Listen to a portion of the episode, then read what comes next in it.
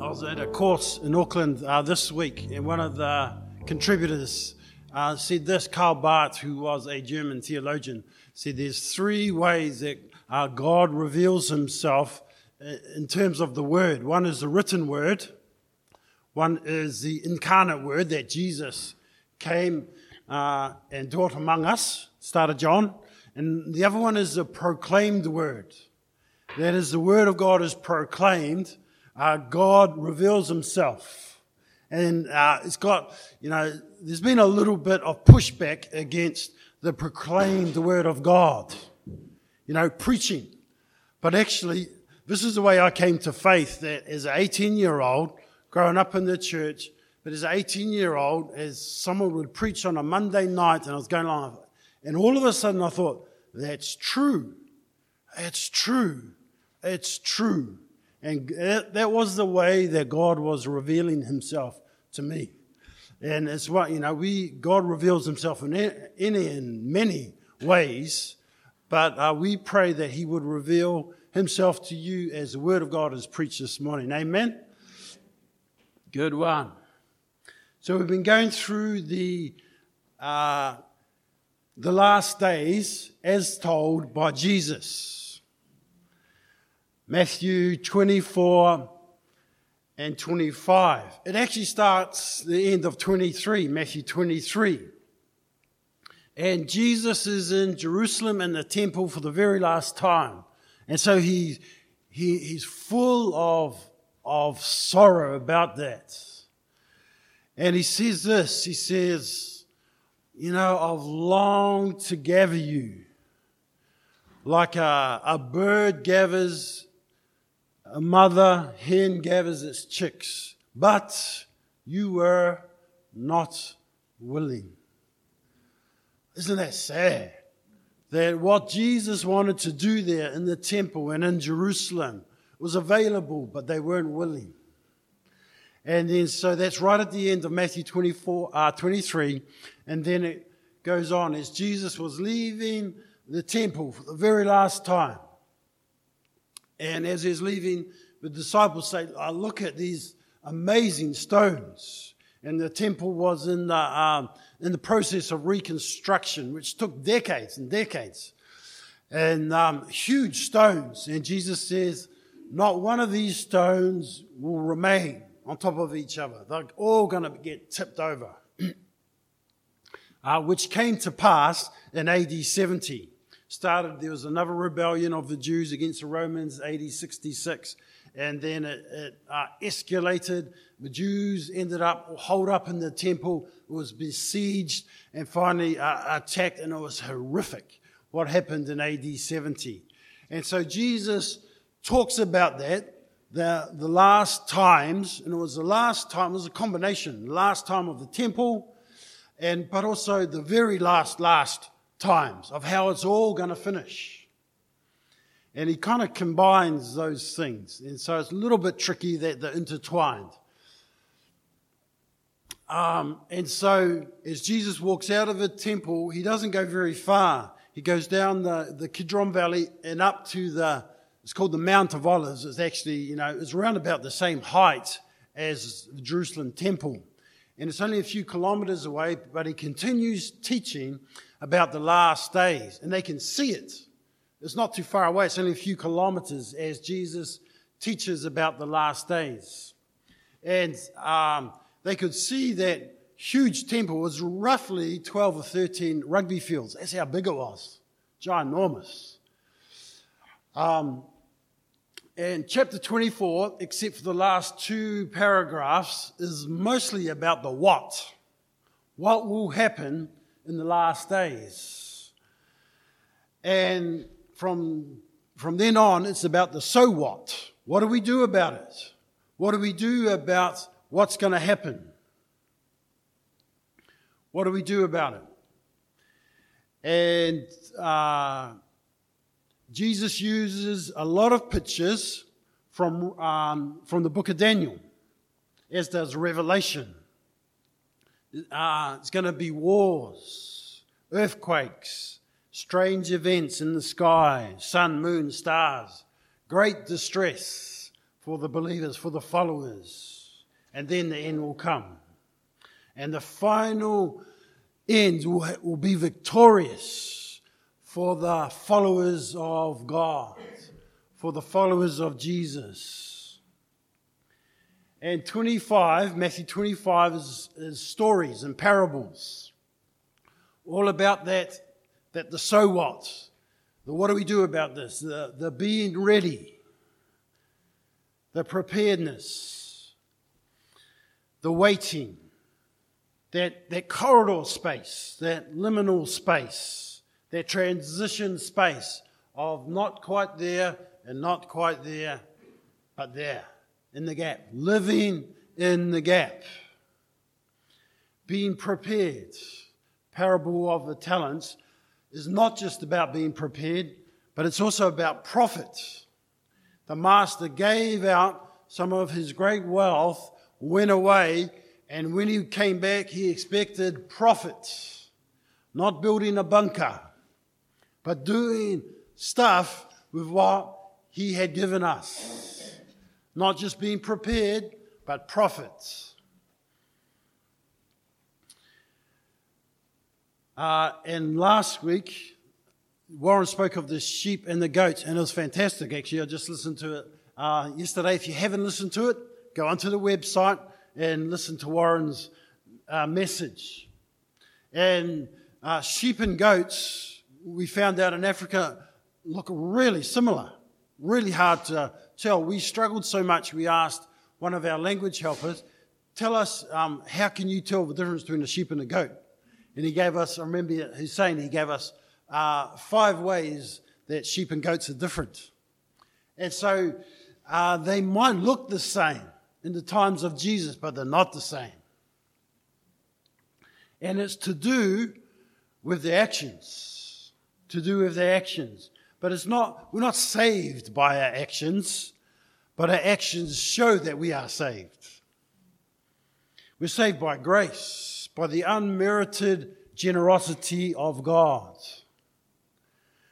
But out of that grace, our response, and Karl Barth again, is gratitude. So grace calls out gratitude.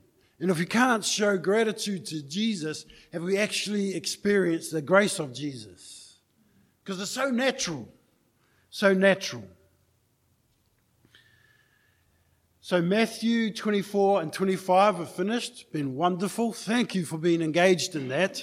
And I just want to finish the whole series with what does the rest particularly the New Testament, say about the last times. And what the, um, the theologians call this is systematic theology, where you look at the whole Bible, what the Bible says about a particular topic. What you don't want to do is, is grab hold of one verse, and that's what it means. Because, you know, we, we've got a whole Bible, not a bumper sticker, right? So um, we're going to look at some other scriptures, particularly the New Testament, of what the rest of the New Testament says about the end times. And uh, we are Christotelic, and that means that it's all about Jesus, that the focus, the end point is Jesus. As Jesus was on the, the road right at the end of Luke, and he meets those strangers, and it says this that he spoke from the, from the prophets and from the old writings how it spoke about himself. It's all about Jesus. It's, it, it focuses in on Jesus. It's really relevant at funerals, this stuff, right? Even if they never had any interest in God. Uh, but relatives and friends, they really want to know, they really, really, really hope that um, something good happens the other side of the veil. Te te arai. Uh, we want to give them comfort in their grieving. And that's where the awkwardness comes in, right? And it's not always the best place at a funeral to talk about uh, weeping, gnashing of teeth, worms, and fire that never goes out. Uh, but at some stage, people do need to know. And it's better to say it now than at the funeral. I was coming home yesterday on the plane. I sat next to a really lovely lady. Um, and uh, we're talking, and she's a local here. And I ended up saying, And what do you believe about Jesus? And she said, Well, that's a big question for a short pr- plane ride, which is true, but, uh, but um, better, better now than at a funeral. It's a bit late then. Uh, ben is going to lead a short term course. Show your hand, Ben. Um, and it's based on a book called 10 Dumb Things That Smart Christians Believe. And one of them is that wicked Uncle Ernie, who hated Jesus, is in a better place. No, he's not. But funeral, a fun, Uncle Ernie's funeral is not the best place to say that. Let's say it now. Don't leave your last day's talk, your eschatology for funerals. Let's start talking about it now. Plane rides, bus rides, family times, you know? Now, while they've got a chance.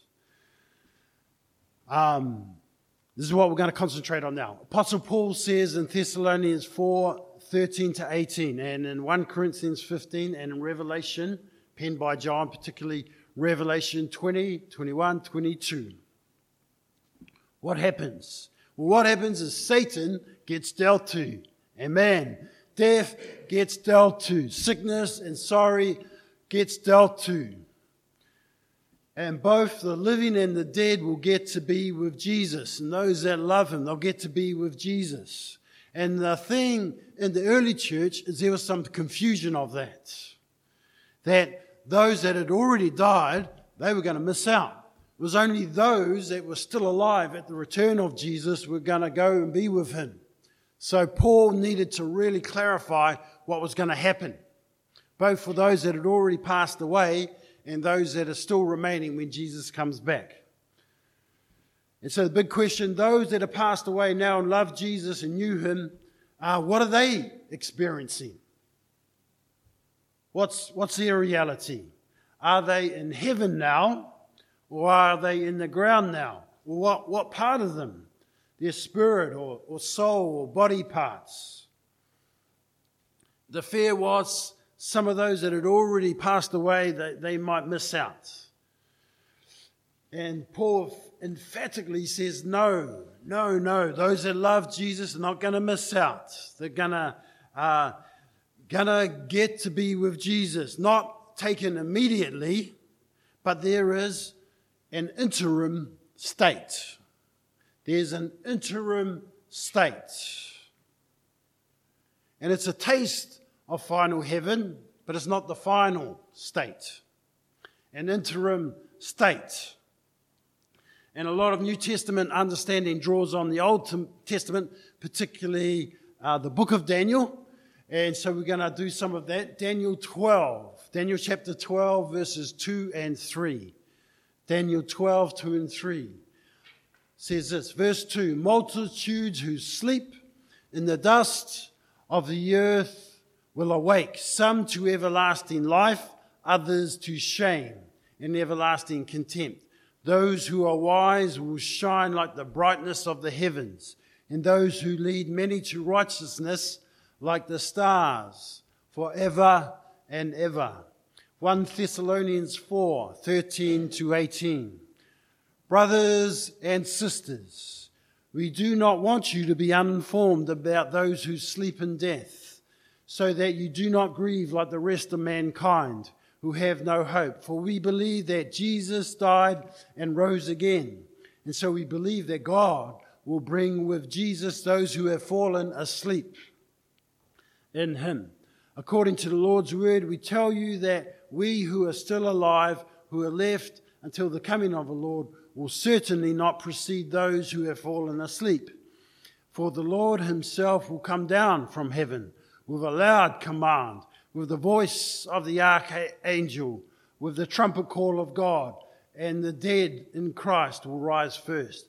After that, we who are still alive and are left will be caught up together with them in the clouds to meet the Lord in the air. And so we will be with the Lord forever. Therefore, encourage one another with these words. Amen. 1 Corinthians 15, 12 to 19. But if it is preached that Jesus has been raised from the dead, how can some of you say that there is no resurrection of the dead? Uh, if there's no resurrection of the, the dead, then not even Christ has been raised. And if Christ has not been raised, our preaching our preaching is worthless, and so is your faith. In that case, we are also exposed as false witnesses about God. For we have testified about God that he raised Christ from the dead. But, but he did not raise him as uh, if in fact the dead are not raised. For if the dead are not raised, then not even Christ has been raised. And if Christ has not been raised, your faith is futile. You are still in your sins. Then those also who have fallen asleep in Christ have perished. If our hope in Christ is for this life alone, we are to be pitied more than all men. And so the Christian faith is a way more than a do good philosophy. It includes that, but it doesn't end there. It's not just for this life. If it's just for this life, we're to be pitied more than anyone. Revelation 21 1 to 4. Then I saw a new heaven and a new earth, for the first heaven and the first earth had passed away, and there was no longer any sea. I saw the holy city, the new Jerusalem, coming down out of heaven from God, prepared as a bride, beautiful, dressed for a husband. And I heard a loud voice from the throne saying, Look, God's dwelling place is now among the people, and he will dwell with them. They will be his people and God Himself will be with them and be with their God. He will wipe every tear from their eyes. There will be no more death, or mourning, or crying, or pain, for the old order of things has passed away. So, for those that die before the return of Jesus, what is the interim state, their interim state? And to be totally honest, in the Bible, that's a little unclear. there's, uh, there's some things in the Bible that are really clear, really clear. But this one's a little bit vague. And so we have hints, but actually we don't totally know. And so we're just going to talk about some stuff that's not totally clear, um, but we're going to give it our best shot. so, what's it like, this interim state? What's it like? Is it purgatory? Is it purgatory? I remember um, uh, we, we'd hit animals occasionally in Africa. They'd walk across the road and all of a sudden, boom, you'd hit one. And um, uh, sheep and goats, and I, I, had a couple of pigs. And I remember asking my friend, oh, I wonder where that, and I killed it.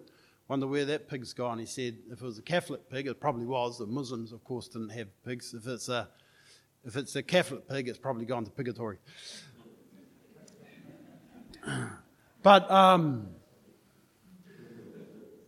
the, the, the theory of purgatory is this there's, there's actually two teams there's an A team and a B team.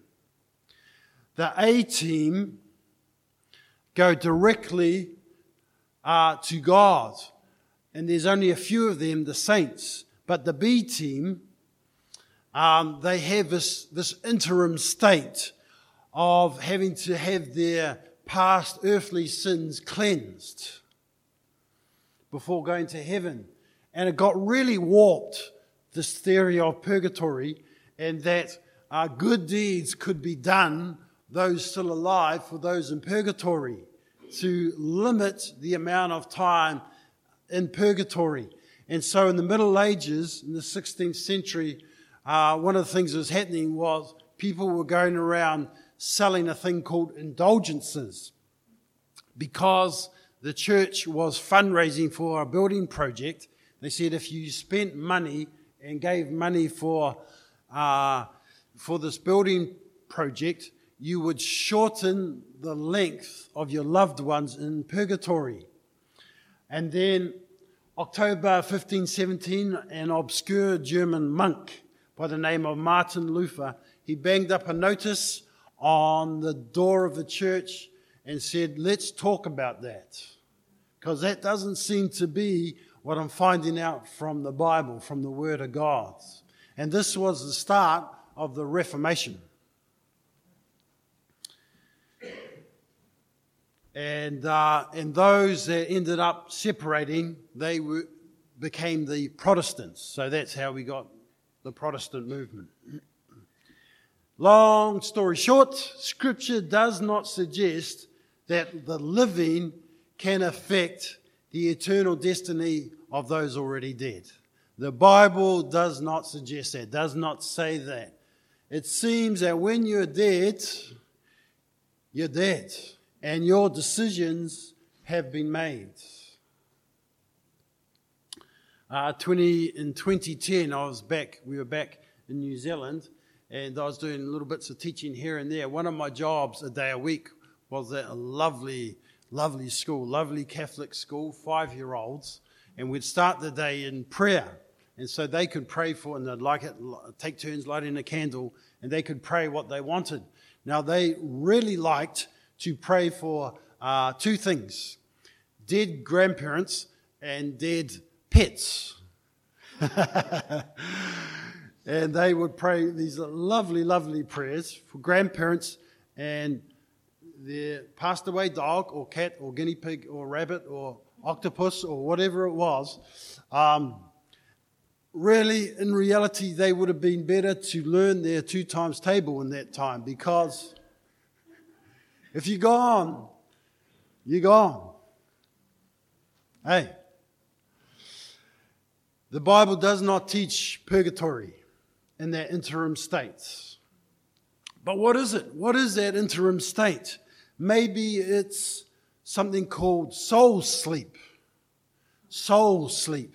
And soul sleep is the idea that when you die, uh, you, boom, you straight away, it's like asleep. And then at the resurrection, at the coming of Jesus, all of a sudden you're awake. And it's like, doesn't matter if you, if that gap has been two years or 20 years or 200 years or 2,000 years. It's like you've just gone to sleep, just boom, like that. And all of a sudden you're awake. Now, there's a problem as we look at Scripture with that as well, because in Scripture, sleep is off, most often a euphemism for, de- uh, for death. It's not literal sleep. When it says um, those that have gone to sleep, it means those really, those that have died. Uh, and also, but also Scripture says 2 Corinthians 5 8 and, and uh, 123, I think it's Philippians 123, said, uh, that it's a joyous uh, state. So if you're in deep sleep, that's not joy. Uh, so, yet we are courageous. We would rather leave the body and go home to the Lord. In Philippians 1 23, there's conscious uh, joy in their new state. I'm torn, I'm torn between the two. I desire to depart and be with Christ, which is better by far. And there will be a combining of those that have already passed and those that, that are still alive at the return of Jesus. So, what, what sort of resurrection bodies will we have? You know, will, Will I have my saggy tummy and receding hairline and toenails with fungus? All right, and now's the point in the service where you name your own um, your own body insecurities. Just turn to your neighbour and. you know. What will it be like? What will our, what will our resurrection bodies be like? How buff or bade like will our bodies be? you know, will there be, what sort of continuity and discontinuity with our present bodies will it be? Uh, and it's got both of those. There's going to be some stuff that's, that, that remains, that, you know, there's something about us, who we are as people, that will go through into the eternal life, but there will be some things that will be changed. We don't know the exact makeup of that, but some sort of continuity and some discontinuity. Uh, Matthew 22, Jesus said, at the resurrection, people won't marry or be given a marriage. So there's some, some combination some discontinuity.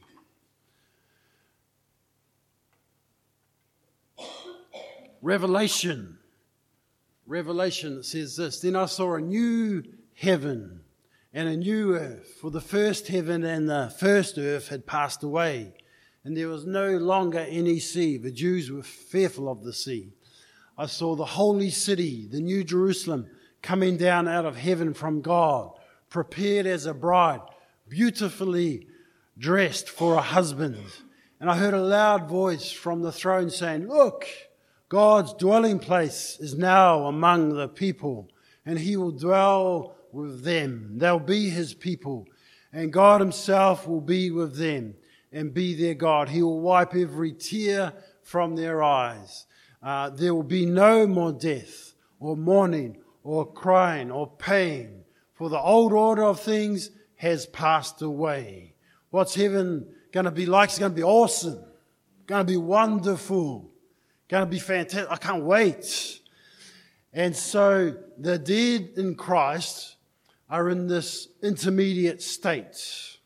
An intermediate state, like, like intermediate school. It's not really primary school, but it's not secondary school. But there's some, some things that are similar to that, and some things are similar to that.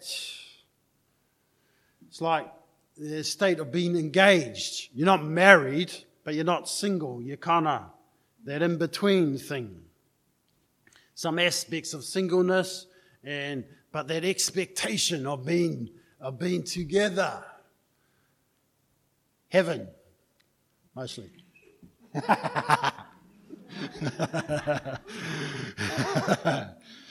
Full of joy. That's why, that's why it's often spoken of, um, you know, the last days or the coming of Jesus or the, the fullness of the kingdom in, in pictures of wedding. Jesus' first miracle was at a wedding. Jesus coming back in Revelation for his bride bride dressed, ready to meet the groom. Sometimes you hear people say, you know, um, I love God. I'm just not really, you know, interested in the bride of a church. Just love God. Well, whatever. But um, that's different from what the Bible says. Jesus is coming back for his bride. The groom comes for the bride, not isolated individuals. God is among his people. There'll be no pain, and the, and the smashing that they, they received in Romans from the Roman governors and the people and the, and the exclusion and the hatred and the lies they were receiving then. And, and the seven churches, um, there, there was a picture of churches, the smashing, the hatred. It's not going to last forever because Jesus comes back, gathers his bride to be with him. Those that are living, those that are already in the ground. And there'll be a combination and we'll be together praising him. It's going to be awesome. Mourning's gone. Crying's gone. Pain's gone. Injustice is gone. Death has gone. And God is among his people. Maranatha. Come, Lord Jesus. Come, Lord Jesus. And preparing for this, I felt, you know, to pray today uh, for us for courage. And I'm going to pray that uh, now.